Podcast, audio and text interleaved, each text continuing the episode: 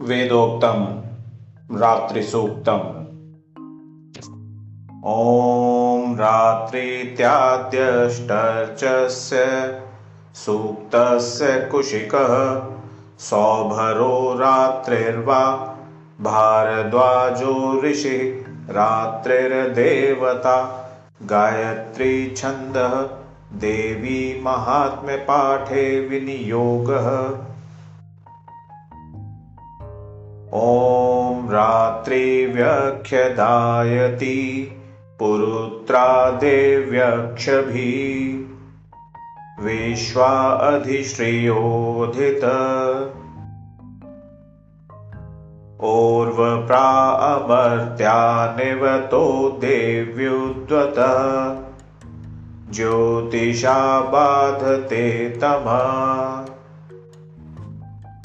निरुस्वसारमस्कृतोषसं देव्यायति अपेदुहासते तमा।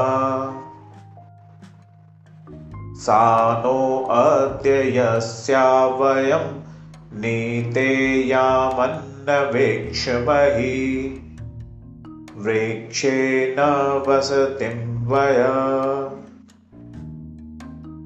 निग्रामासो अवेक्षत निपद्वन्तो निपक्षिण। निषेनासश्चर्दर्थिन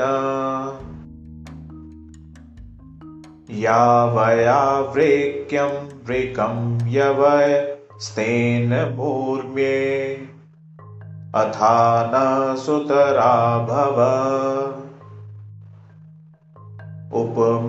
उपमापेऽपिषत्तम कृष्णं व्यक्तमस्थित।